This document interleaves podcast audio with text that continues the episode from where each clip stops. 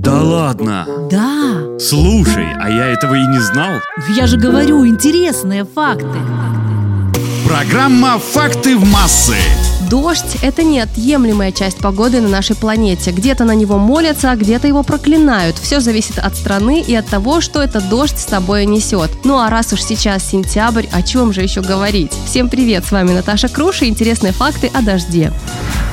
Самым засушливым местом на планете по праву считают сухие долины в Антарктиде. Там не было осадков уже миллионы лет.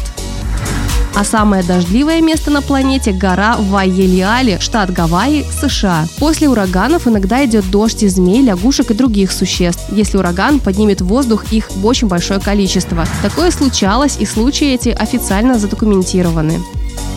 Радугу можно увидеть только во время или после дождя. Согласно летописям, в 1209 году на западе современной Европы шел дождь, не прекращаясь около двух с половиной месяцев, с 20 мая по 9 августа.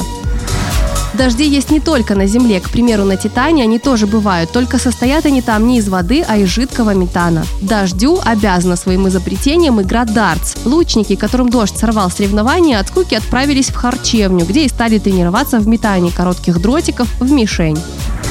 В Таиланде дожди почти никогда не идут днем, только по ночам. В российских прогнозах погоды фраза «кратковременный дождь» означает, что ожидаемая продолжительность дождя не превысит трех часов. В Португалии дождь является вполне официальной причиной для того, чтобы опоздать на работу. И последнее на сегодня. Оказывается, существует аллергия на дождь. Не на воду, а именно на дождь. Точнее, на содержащиеся в дождевой воде бактерии. К счастью, встречается эта аллергия очень редко. В среднем один случай на 100 миллионов человек.